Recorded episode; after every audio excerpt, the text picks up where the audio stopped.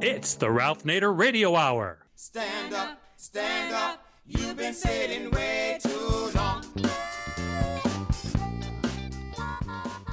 Welcome to the Ralph Nader Radio Hour. My name is Steve Skrovan, along with my co host, David Feldman. Hello, David. Hello, Steve. And the man of the hour, Ralph Nader. Hello, Ralph. Hello, everybody. We're talking about citizen victories today. For more than four years, the Sierra Club in Maryland has been fighting Governor Larry Hogan over an $11 billion highway expansion bill. The proposed expansion would have widened the Capital Beltway, built new toll lanes, and ultimately added hundreds of miles of highway to an already congested and polluted region. The politicians backing these plans argued that expansion is necessary for progress and that it will decrease traffic for millions of DC area commuters.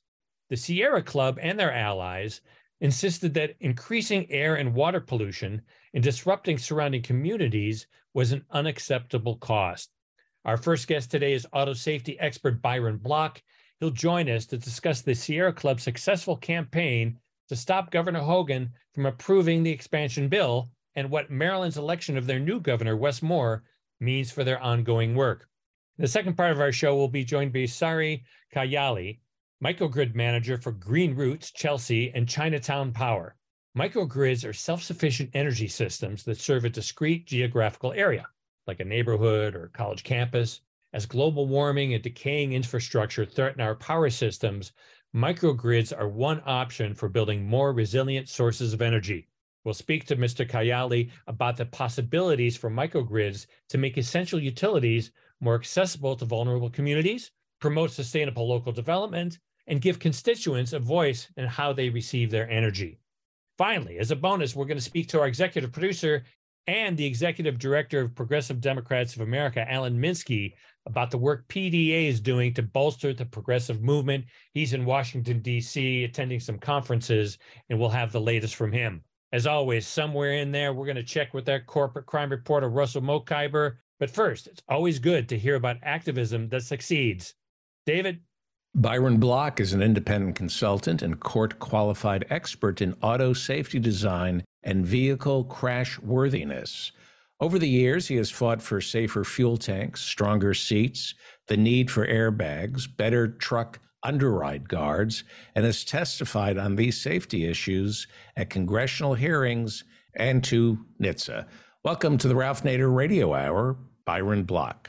Thank you, and it's quite a pleasure to join with Ralph. Welcome, Byron.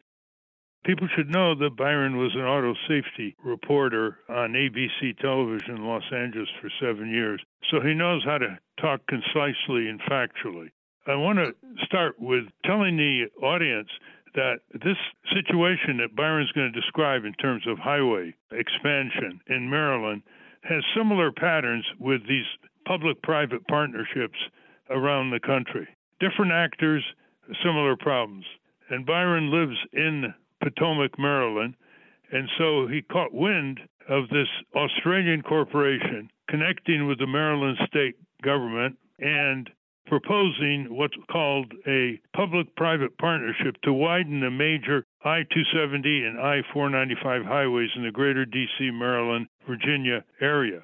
And in a detailed description submitted to the authorities, Byron Bloch says Quote, the scheme is fraught with critical public health and safety hazards that will adversely affect adjacent communities and counties for decades to come. Many thousands of our citizens will be sickened with asthma, silicosis, lung cancer, and the Hogan Transurban scheme is unwarranted, irrational, must be stopped from proceeding any further. Indeed, it even increases traffic congestion. Now, I'm going to give away the result, but Byron and others he's going to describe stop this project cold. So, Byron, why don't you describe how the civic community, including the Sierra Club and you, rose up to block what was going to be a huge boondoggle and a uh. hazard for hundreds of thousands of people. Okay, this was a concerted effort by many citizens and organizations such as the Maryland chapter of the Sierra Club, and the Natural Resources Defense Council and others, including citizens groups that were named Don't Widen 270.org is one, and another one was CABE, Citizens Against Beltway Expansion, uh, 495.org.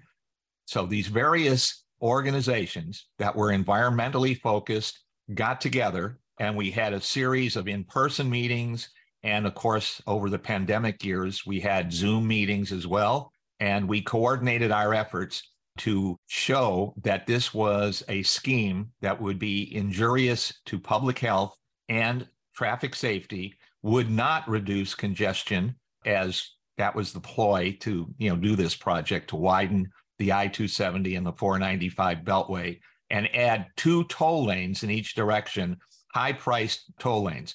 So this was recently stopped when Transurban, the lead company in this consortium of the public-private partnership scheme, when they withdrew. And that was just recently, a couple months ago, Transurban withdrew for a variety of reasons because of public pressure from citizen organizations and individual citizens. And I was proud to be one of the many people that contributed to that effort. Well, you know, in your description, which is very detailed and informed hundreds of citizens and citizen groups, you said that all these concerns, all these health concerns, toxic pollution, risks of respiratory diseases, were not even addressed in the environmental impact study.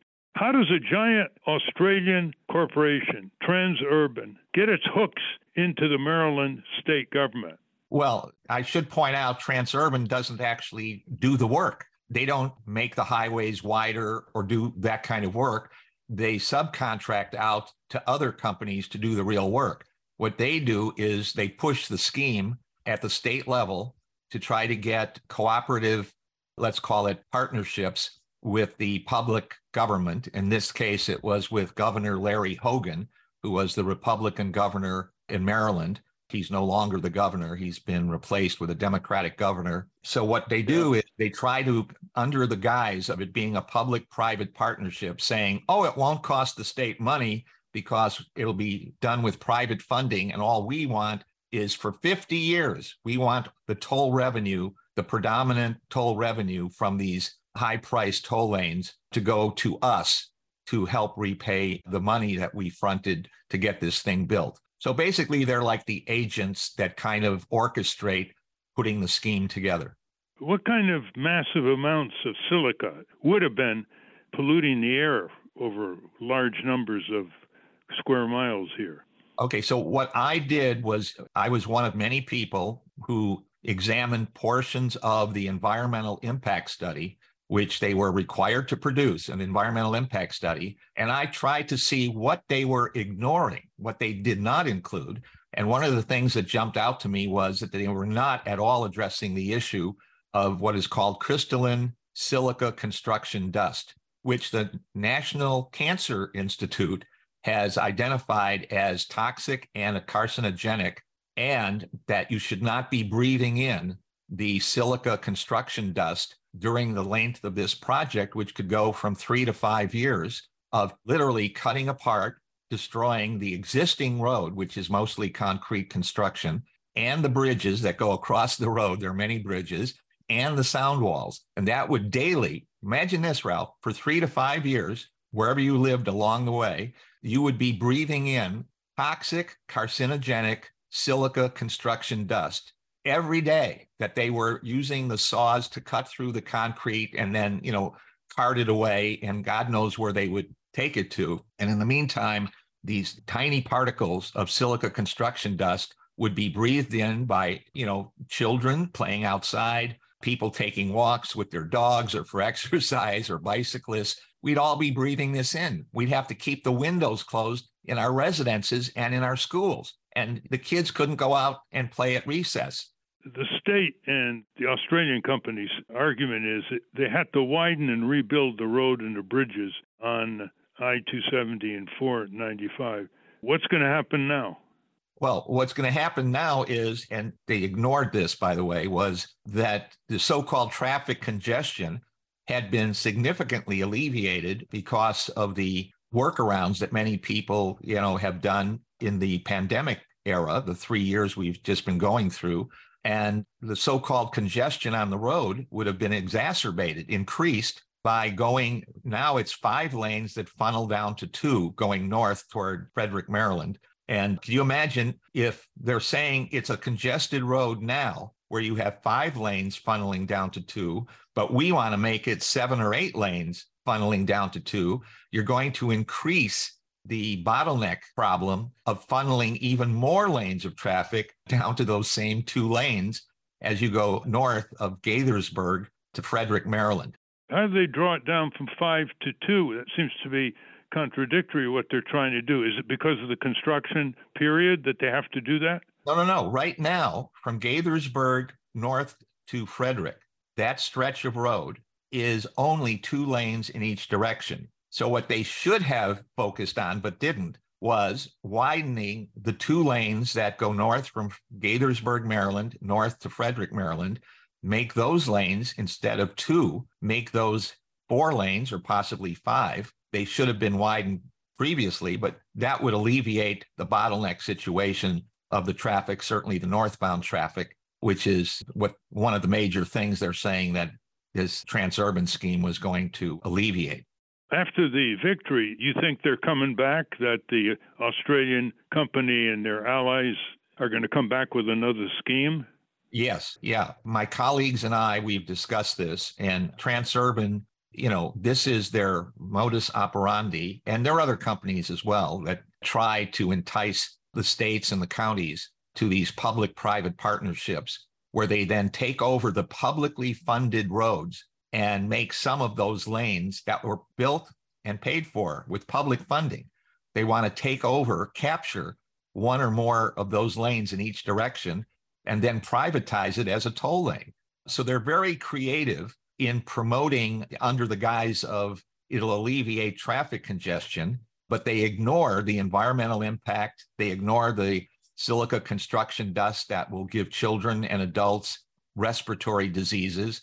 And by the way, when they were challenged on that, they said, well, we may. They came back with a modification in the environmental impact study and they had not addressed this initially, Ralph, disgracefully so. They had totally ignored it. And the response was, oh, we're, we're going to consider using the tanker trucks with water to water down the work areas where we're going to be cutting the concrete. So then we can sort of suck up the silica construction dust, which will be in the water. Now, that process is a very marginal process at best. And it's even been criticized within the road building industry as being a marginal, basically, you know, minimally effective way to capture the silica mm-hmm. dust. Before we get to the overall goal that affects all public highways in the U.S., which is corporations are basically going to the states and saying, look, we can relieve you of running these highways. We just take them over on 50 year leases. We collect the tolls, and the politicians seem to get relieved short term. Before we get to that, did the civic opposition and the environmental group oppositions involve something other than just public information? Were there lawsuits involved? Yes, there were lawsuits filed by a collection of some of the organizations I mentioned. For example, the Maryland chapter of the Sierra Club, working with the NRDC, the Natural Resources Defense Council, NRDC, and other organizations they got together and have filed litigation, which is another area that citizen groups that are listening to you know your program should consider because the environmental impact studies that have to be done are typically done in such a minimal evasive fashion that there is opportunity for the citizen groups to protest and then to file litigation that the environmental impact studies are totally inadequate in many ways, including public health and traffic safety issues. This drive to corporatize public highways is a huge pot of gold that is seen by these corporations. Some of them are U.S., some of them are out of Spain Australia, as we mentioned. They've got a whole plan, a whole lesson plan on how to do it. Like they went into Indiana and they basically say, look, you know, you don't have to worry about these highways. We'll maintain them. You don't have to use public funds. Just give us a 50 year lease. And before they know it, the tolls start going up and people can't do anything about it. They took over the public parking garages in Chicago, promising all kinds of relief for the taxpayers, and then suddenly the parking rates went up and they couldn't do anything about it. So it's part of the corporatization of public infrastructure. They are going after, in Connecticut, for example, the private electric utility monopoly Eversource is buying up drinking water systems in small towns, saying the same thing. Your budget's are strapped, small towns. We'll take the burden. Just let us buy these drinking water systems out. So they either want to buy them out when it comes to drinking water systems, or they want these 50 year guarantees, which are all fine print. They're negotiated secretly between state officials and these corporate lawyers. And here we go again. So, what is your take, Byron Bloch, on how you can keep these corporations at bay and so they don't come back again and again? How are you getting ready to block them from coming back with a new scheme? Well, for one thing, Ralph, as you have pointed out many years ago, even involving with the auto industry, the revolving door game keeps going on. And that's where people of the state government and county government end up becoming consultants and then employees of the companies that are trying to push this. That's one thing that happened in the Hogan administration. A top employee left to go to work for Transurban and of course, you know, the connections are, are there and the political contributions are there. So the politicians feel, okay, thank you for this contribution. Do you have any, you know, ways we can help you? So you have to be very mindful and try to hopefully regulate and make public the contributions from these companies. When you documented the corporate cash going into the pockets of these campaigning state legislatures, so did the cash register work. No hearings in Annapolis by state legislative committees on this? Correct. Yes. It was pushed through as a godsend, pushed by Governor Hogan, that this is a way that we can alleviate traffic congestion and not have to spend our money because this nice company from Australia is going to fund everything and alleviate the uh, financial burden on the citizens of the state of Maryland. And was the 50 year contract released publicly for review before it was signed off by state officials? No, not yet.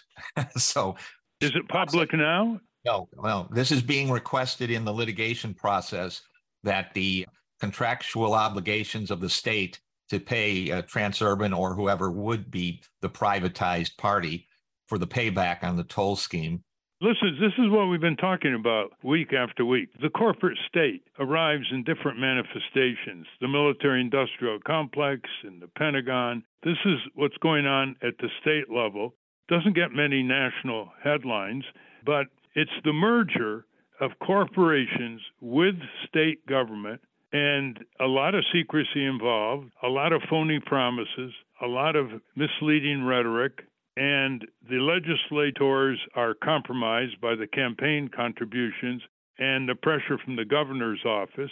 And before you know it, 50 years handcuffs and higher and higher tolls. So tell our listeners, Byron Bloch, how much time, how much effort did it really take? I mean, you told me earlier when you talked to me about this months ago, you weren't getting great press. You weren't getting much press at all in the Washington Post and Baltimore Sun. How did you pull it off? Did you have a lot of meetings with the Sierra Club local, with the NRDC, with other citizen groups? Give us an idea how much it took in terms of time and effort. Okay. In brief, this scheme started in 2017 Governor Hogan and Transurban basically announcing that this was their proposal to alleviate congestion on the, the beltway around Washington, D.C., and this major road in the state of Maryland, the I 270. So that's how it started. Citizen groups became concerned as they were learning what was going to happen and how it would infringe on the parklands, the forest areas here in Maryland, how it would take away residences and other public property adjacent to the widening of the road. Okay. And citizen groups started to learn more of these proposals, you know, that uh, would alleviate congestion. That was the big banner that Governor Hogan and Transurban were waving. No one likes congestion. We're going to alleviate it with this wonderful plan. So I got involved and was educated a lot also by the Sierra Club people and others that there was an environmental impact study that was required by law. And could I help analyze certain portions of it with regard to vehicle safety and other issues? And I became very concerned that it was not the Hogan and Transurban plan was not addressing public health issues. And all of you didn't even think you could go to a state legislature or some sympathetic, say, Democratic state senators and representatives. Uh, they oh, just, we tried. Hogan just took the legislature off the map. Yeah, we tried. Here in Montgomery County, Maryland, our Montgomery County Council basically was smooth talked by Governor Hogan that if you don't vote to stop this project here in Montgomery County, then I'll consider, you know, the carrot was I'll consider some state funding for public transit and other perks to help you as well. And so the county council here, the nine member county council at the time, got bamboozled with these phony promises that if you vote to allow this public private partnership with Transurban to go through and to privatize the toll lanes and widen the 270, that gee, I'm telling you verbally that I will help you with the other needs that you have in your county. And the county council members did not have the spine or the analytical ability and the courage to say, wait a second, there are many other adverse areas that you're overlooking with this widening and toll lane scheme. We're going to vote against it. Okay, so thank goodness for judicial procedures. I think the giant Australian firm Transurban said, oh, they've got a very credible case to defeat a motion to dismiss, and this is going to have to go through the courts for months, if not years. We're out of here.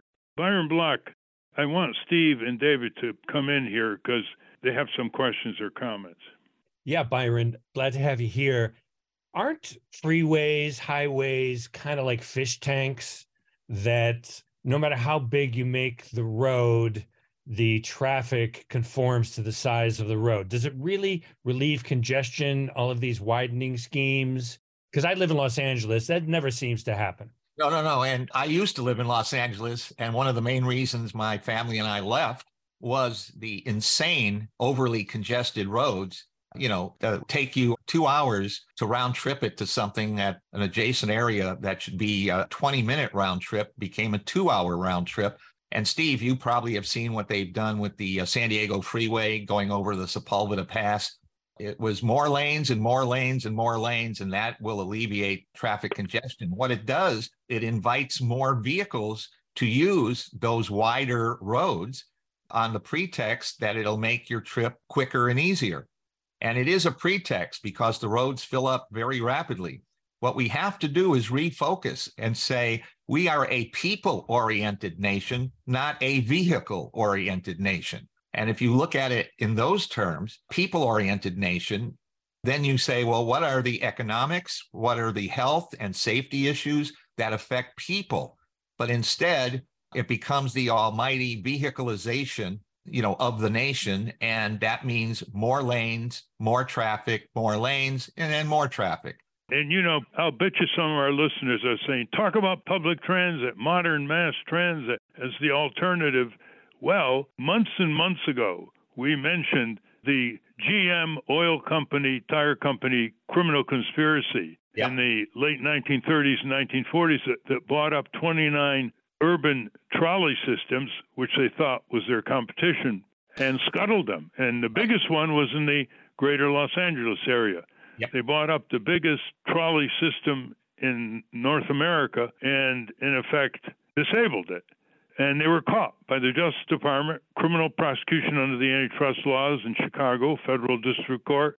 And the Justice Department won. The fine on General Motors was $5,000. Yeah. I mean, to this day, people are suffering in Southern California because of this criminal conspiracy. They're suffering from air pollution, from delays, irritation, auto crashes, all of which could have been minimized by maintaining and modernizing this great trolley system. When this Hogan and Transurban scheme was put forth, one of the things that jumped out to me was that this was not a multimodal transportation proposal. It was only widen the roads and add toll lanes. Where was any public transit or, you know, for bicyclists and pedestrians and other concerns, as well as rapid transit trains and electric buses and so on? And I said very succinctly, if this were proposed instead of here in Maryland, if it were proposed in Europe, it would have been laughed at like it doesn't have anything multimodal, which the, to most of the European nations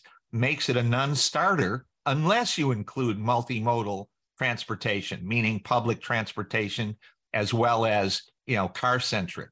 So that was a, a, sort of an alarm right from the beginning. Where's the multi? On that, on that point, Byron, how can people get a hold of your very clear, documented case against this boondoggle that was defeated for the time being by civic action? Yeah, actually, the Sierra Club used that same thing that I sent to you. They used that as part of their submission to the state in opposition to the transurban scheme. And the Sierra Club would be the resource to contact. So it would be the Sierra Club slash Maryland.org. And by contacting the Sierra Club of Maryland, that's where they have that information, you know, my, okay. my pages and, okay. and information as well. David? What's the environmental impact on people who live alongside toll roads? Because many people who drive professionally know how to avoid tolls. So, what do toll roads do to service roads and city streets? Well, you mean increases the traffic going on and off the toll lanes, and sometimes they have to build the flyover ramps that go up in the air to get the centrally located toll lane entry and exit across the other public lanes as well. So it becomes like you see in Los Angeles, you know, the multi level ramps that go in all kinds of directions, you know, as you try to figure out where to connect to. So it's along those lines. But the health effects are horrific. Even the increase in the particulates from the tires and the brakes cause toxic materials to be ingested by citizens who live, you know, within a mile or two even of these increasingly congested roads. So it's a major health hazard that is not being addressed at all. The toxic silica construction dust during the phase of the demolishing the existing concrete structures and then rebuilding, that's not addressed, nor is the particulate inhalation from the tires and the brake linings and so on.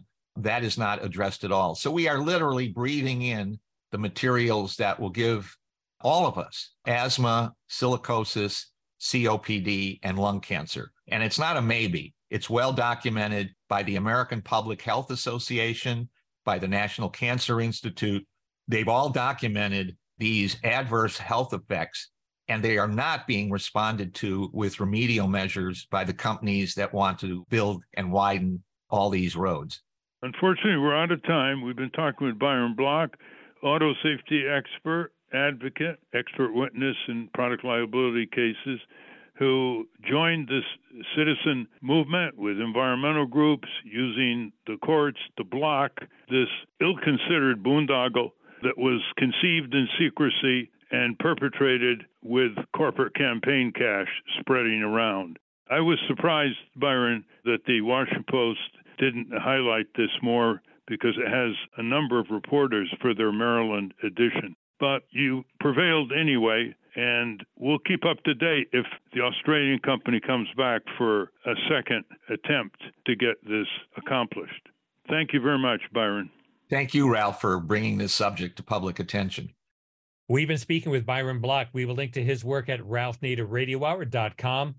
Up next, we welcome Sari Kayyali to talk about microgrids. What are they? What can they do? But first, let's check in with our corporate crime reporter, Russell Mokhiber.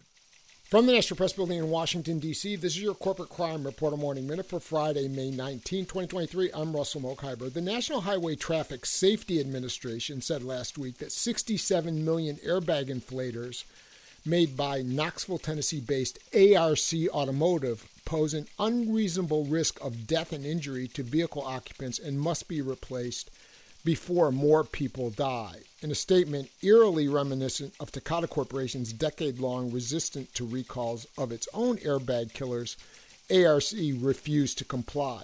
ARC appears to be following the Takata playbook said Jerry Cox, who wrote a tell all about how Takata and its carmaker customers manipulated federal regulators and courts to minimize the cost of replacing inflators that have killed three dozen people and grievously injured several hundred others. For the Corporate Crime Reporter, I'm Russell Mokhiber. Thank you, Russell. Welcome back to the Ralph Nader Radio Hour. I'm Steve Skrovan, along with David Feldman, Ralph, and the rest of the crew. Let's find out about microgrids. David? Sari Kayyali is a mechanical engineer and the microgrids manager at Green Roots Chelsea, a community based organization with a 20 plus year track record of achieving significant environmental justice accomplishments and public health victories. Welcome to the Ralph Nader Radio Hour, Sari Kayyali. Thanks for having me. Yeah, welcome indeed, Sari. You're working out of Chelsea and Boston, Massachusetts, developing something known as a microgrid. So, for all the listeners who are fed up with their electric monopoly company, the arrogance, the dominance, the unaccountability, the control over the regulators, this is the first foothold where local communities can set up their own microgrids for multiple purposes.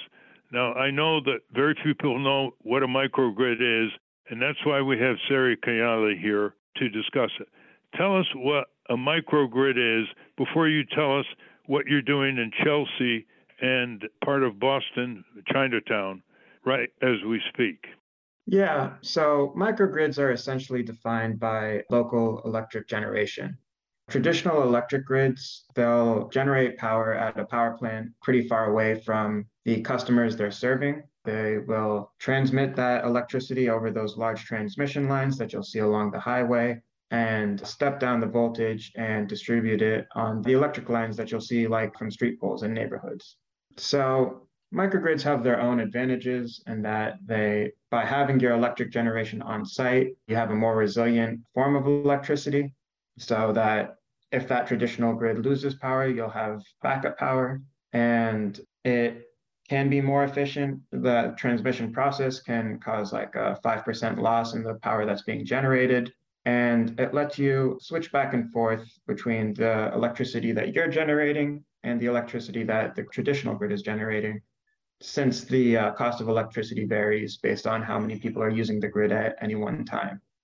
So, in other words, it can be a competitive tool by customers, residential and business customers, against the prevailing monopoly. You know, three years ago or so, Eversource confronted inadequately a storm and resulted in anywhere from four to eight days blackout in parts of Connecticut and Massachusetts. And they never really fully held accountable in order to reimburse fully the customers. They could have deal with the legislature here in Hartford to get out of it. They didn't have adequate technical people in the field. They had to import some from Canada at the time. How are you getting these microgrids authorized locally when Eversource is regulated at the state level? Where's the elbow room come from here? The local town government or what? Yeah, so while we are working with the local municipal government in Chelsea, we are still stuck operating through Eversource, the local electric utility. So we're not disconnecting from Eversource, rather, we're operating in parallel with them. That involves going through their interconnection application process where we have to submit, you know, our design for our microgrid to Eversource and they need to approve all of our designs before we can actually go ahead and purchase and install the equipment. And that's been a really tough roadblock to get past. The review process for our designs has taken over a year at this point, and we've recently had two of our three initial sites approved, but we're still waiting on approval for that last site. Well, it seems like you're not going to get anywhere if it's just up to Eversource to decide whether they're going to let you in or not. What's the position of the state government here? The Attorney General, Governor Healey? where are they positioned here? I mean, that's where it's going to end up. Yeah, and while I'm not sure like how much I can comment on where the governor is at with this. We have been advocating for, and it's not just us, it's many other, not just communities and community based organizations, but solar developers, battery storage developers. Everyone's advocating for reforming the interconnection process, streamlining it, making it more accessible, making it faster.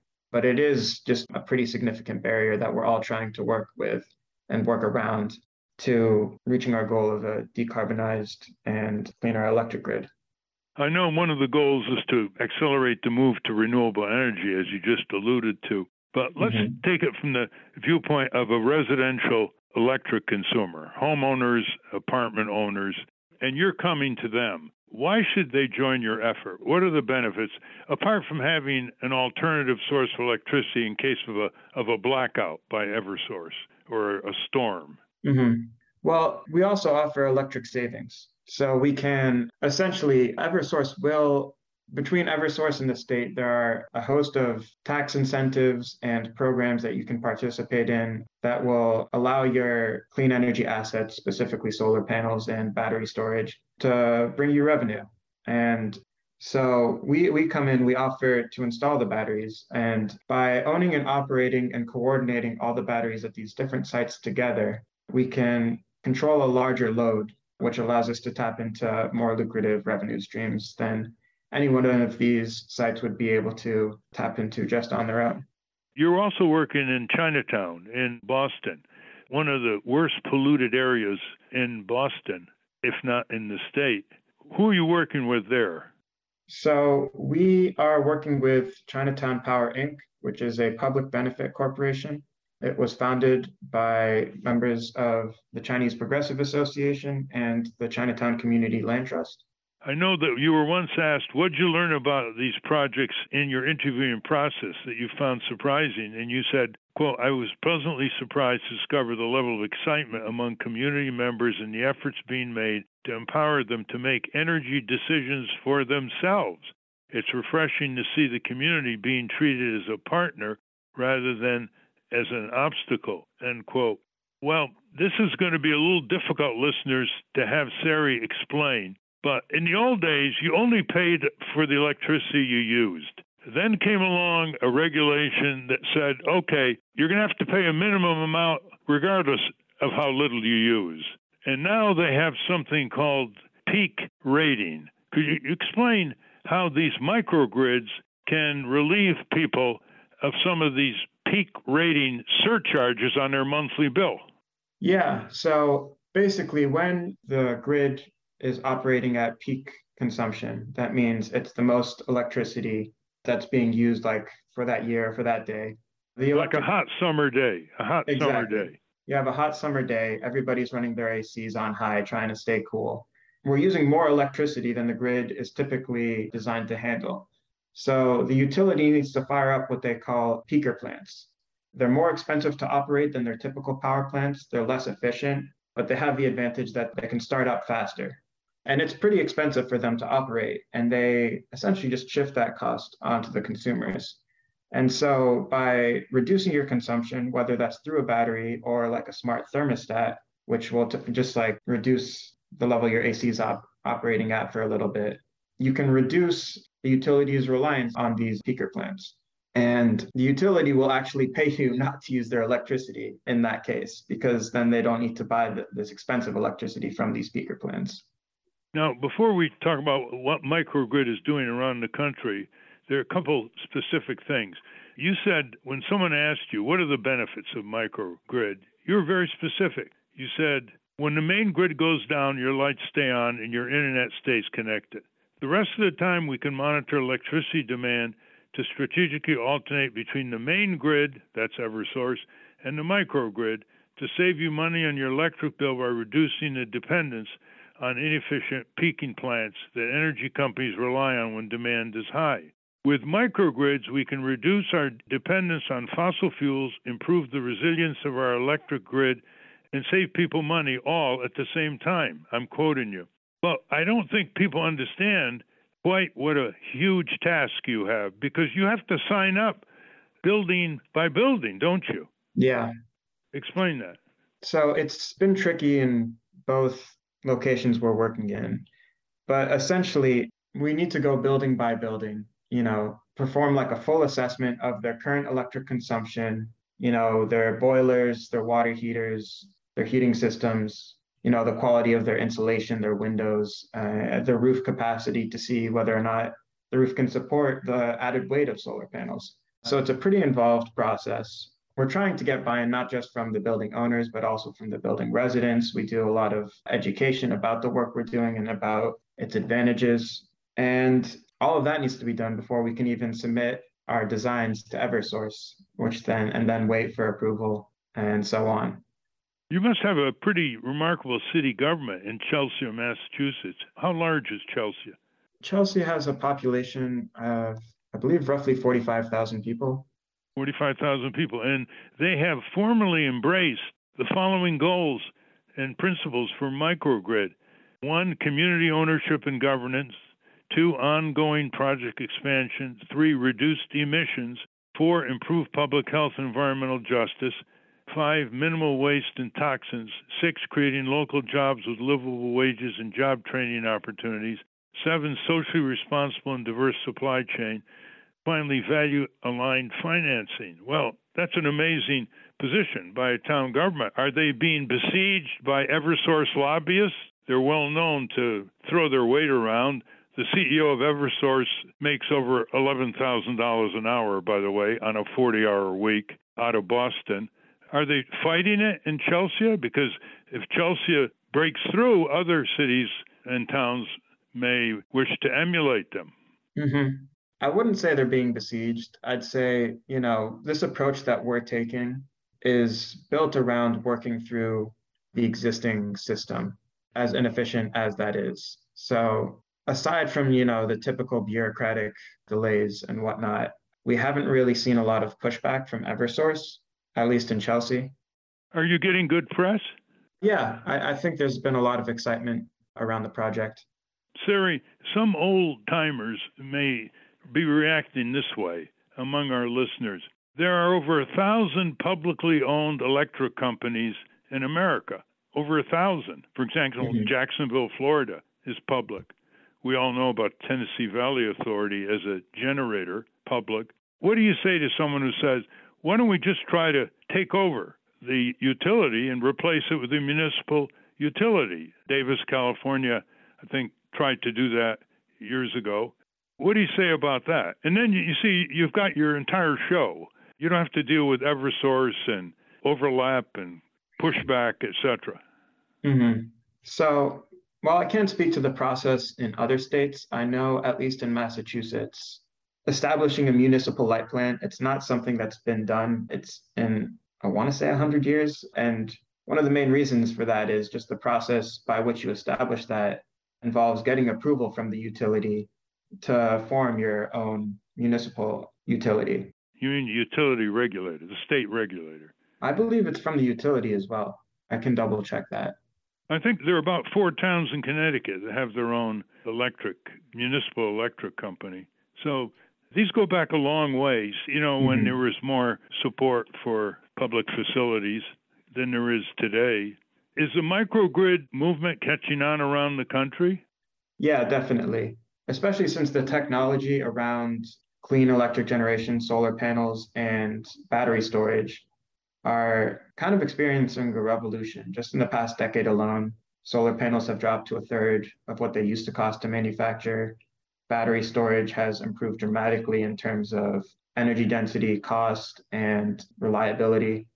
And so a lot of places around the country are, are, are, looking to these as solutions. Microgrids have been around for a while. They don't necessarily need to use clean technology. You can have a microgrid that's powered by a diesel or natural gas generator. But specifically, clean microgrids are really, you know, catching on all around the country and around the world as a method of bringing electricity to rural locations. What if people want to get more information about microgrid and what you and others are doing? Can you give them a website slowly? Yeah, microgridknowledge.com is a great website for information on microgrids and news about microgrid projects around the country and around the world. Listeners should know that Sari Kayyali is a mechanical engineer, so don't hesitate asking him technical questions about this. Can you give the website once more before we close, Sari? Yeah, that's microgridknowledge.com. Also, if people are interested in learning more about Green Roots, they can go to greenrootschelsea.org. And especially people in Massachusetts, because this could spread first in Massachusetts coming out of Chelsea. Thank you very much, Sari, and good luck to you. Thanks for having me.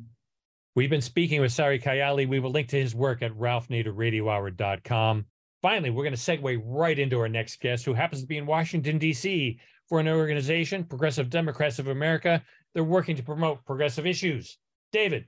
Alan Minsky is a lifelong activist and executive director of Progressive Democrats of America. Alan has worked as a progressive journalist for the past two decades. He was program director at KPFK Los Angeles from 2009 till 2018, and he has coordinated Pacifica Radio's national coverage of elections. He is the creator and producer of the political podcast for The Nation and Jacobin magazine, as well as a contributor to Common Dreams and Truth Dig. Welcome, Alan Minsky. Great to be with you guys. Alan, so you're in Washington, D.C. with the PDA. What are you doing there? What's going on? Well, I'm coming here now because one of the things I got involved with when I became a director of PDA was really looking out at American society, thinking about where the progressive movement is and what the movement needs to do to become a really mature movement that the public can have faith that we can have progressives lead the US government. There's a whole bunch of elements that really the progressive movement hasn't been that attentive to, including things like industrial production and just the transformation, what it requires between the work between, say, business and government to transform American society so that it's operating on clean energy so that it's industrial manufacturing, doesn't have breaks in supply chains. I mean, of course, this was five years ago before the pandemic, but I was even more confirmed by the necessity of this kind of transformation with the COVID pandemic and the breakdown in the supply chains. So I got involved with a lot of projects that aren't that common for progressives to be involved in. And one of them is advocacy for high speed rail. Another, by the way, is to develop a whole new manufacturing policy for the United States of America that's pro labor, pro green energy, et cetera. But I am at the sort of highest profile high speed rail conference that's been held probably ever in the history of the United States here in Washington, D.C. And it's absolutely fascinating, as your the Ralph Nader Radio Hour listeners probably know, because they're very sophisticated. Almost all of the rest of the industrialized world features high-speed rail as part of its national transportation system. Well, you go back a few decades, and it was unquestionable the United States was the most technologically advanced country. And you hear in the press that, well, that's not really the case anymore. Other countries are passing us by, and there's no really way to make that clear to people other than to point out it with high speed rail, there's not a single mile of high speed rail, true high speed rail in the domestic United States. And of course, China now has the largest, most elaborate high speed rail system the world has ever seen. It's all throughout Western Europe. It's basically all throughout the rest of the world that's rich, except the United States. And so this really is an industrial social necessity. Of course, high-speed rail can have zero carbon emissions. And of course, it'll be an incredible manufacturing boom for the United States. It'll be an employment boom. And uh, I'm very excited to be the sort of progressive voice in the room with a bunch of uh, you know, capitalist industrialists. So it's great. What what will it take, Alan, to get high speed rail in the United States? Well, that's the thing is it takes a lot. And one of the things it takes, of course, are federal incentives. And we saw some of that come to fruition with the large bills that were passed finally in the last Congress when the Democrats held both houses of Congress with a very thin majority. And then, of course, with Biden in the White House. So we've had some of that incentivization take place. And that is helping with, it looks like a few projects are starting to approach completion. I remember mm-hmm. the Obama stimulus package of 2009 with shovel ready projects, and he was mm-hmm he and Biden were pushing high speed rail back then. Within three or four years, it was dead in the water. High speed rail between Los Angeles and San Francisco and Sacramento turned into right. a joke. And they said, this is never, ever going to happen. So are we looking at the same thing? Well, you know, one of the things, you go to a conference like this, and as much as I've thought about high speed rail, you go to a conference like I'm at right now and you learn so much that you sometimes forget about.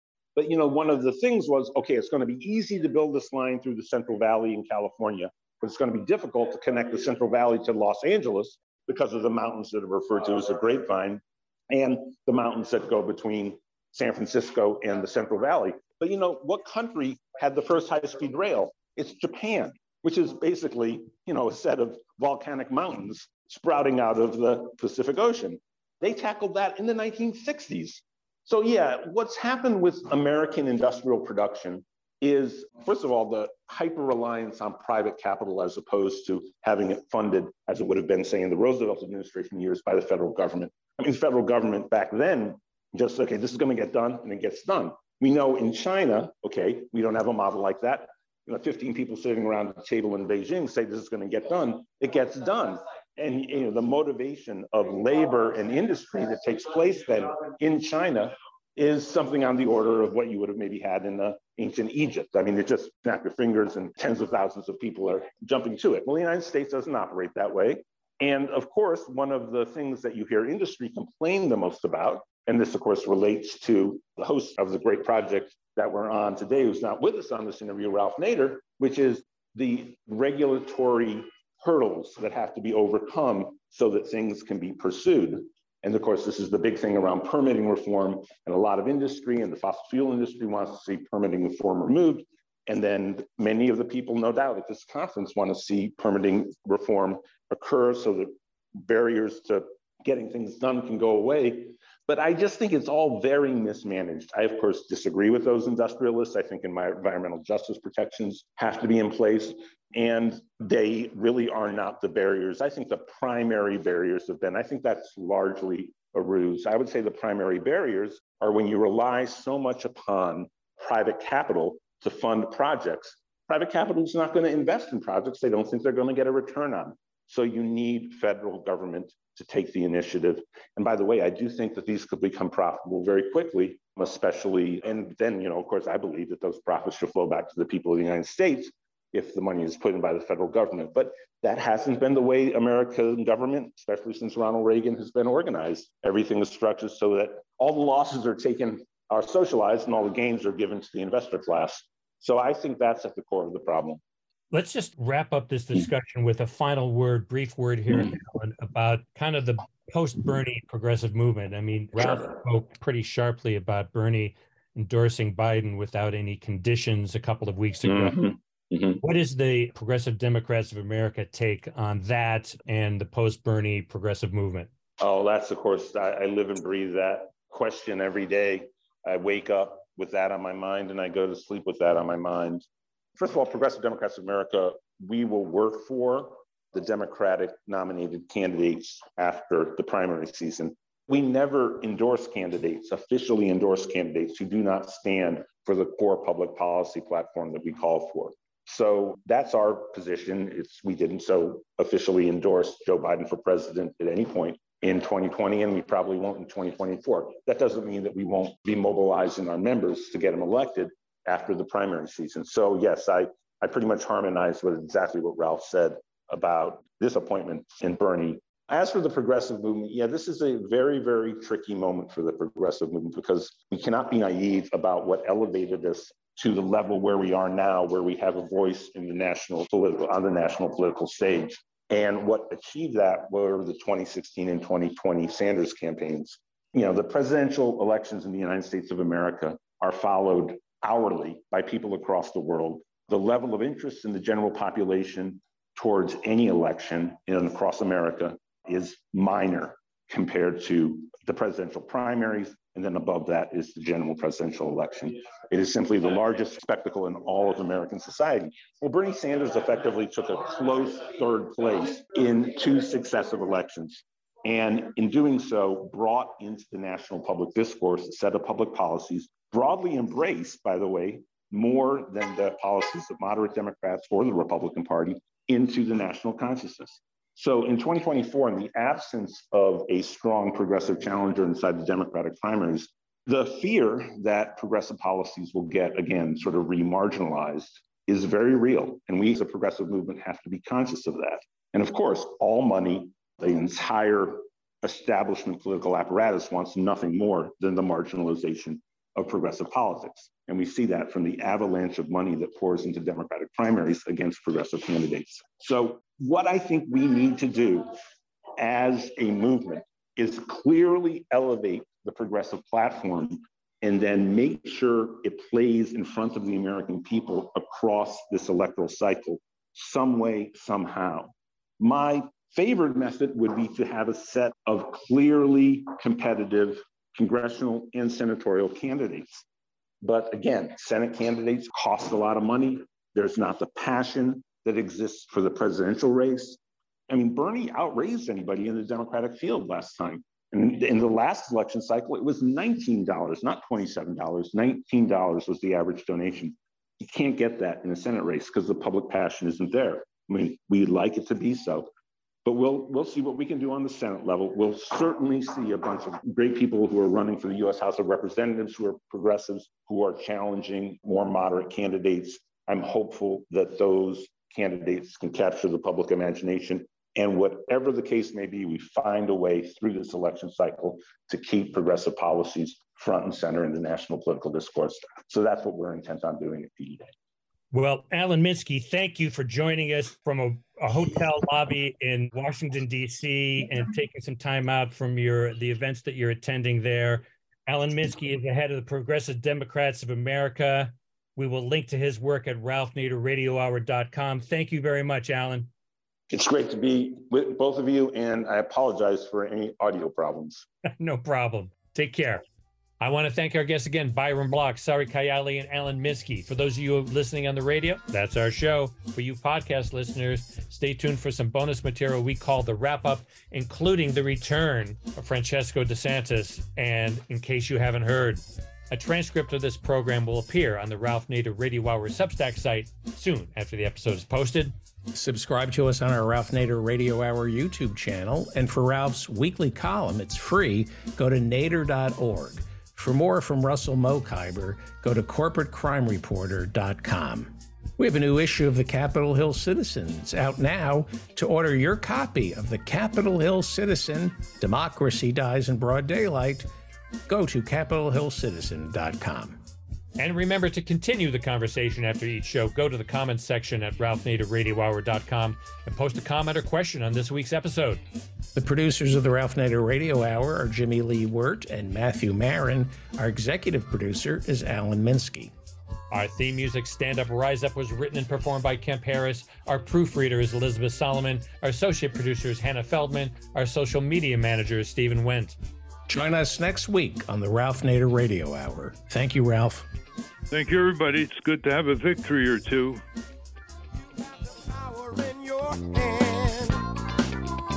I'm only trying to school you. Listen to me, people. Do you understand? We gotta stand up. Oh, you've been sitting way too long. Oh. You know what's right and you know.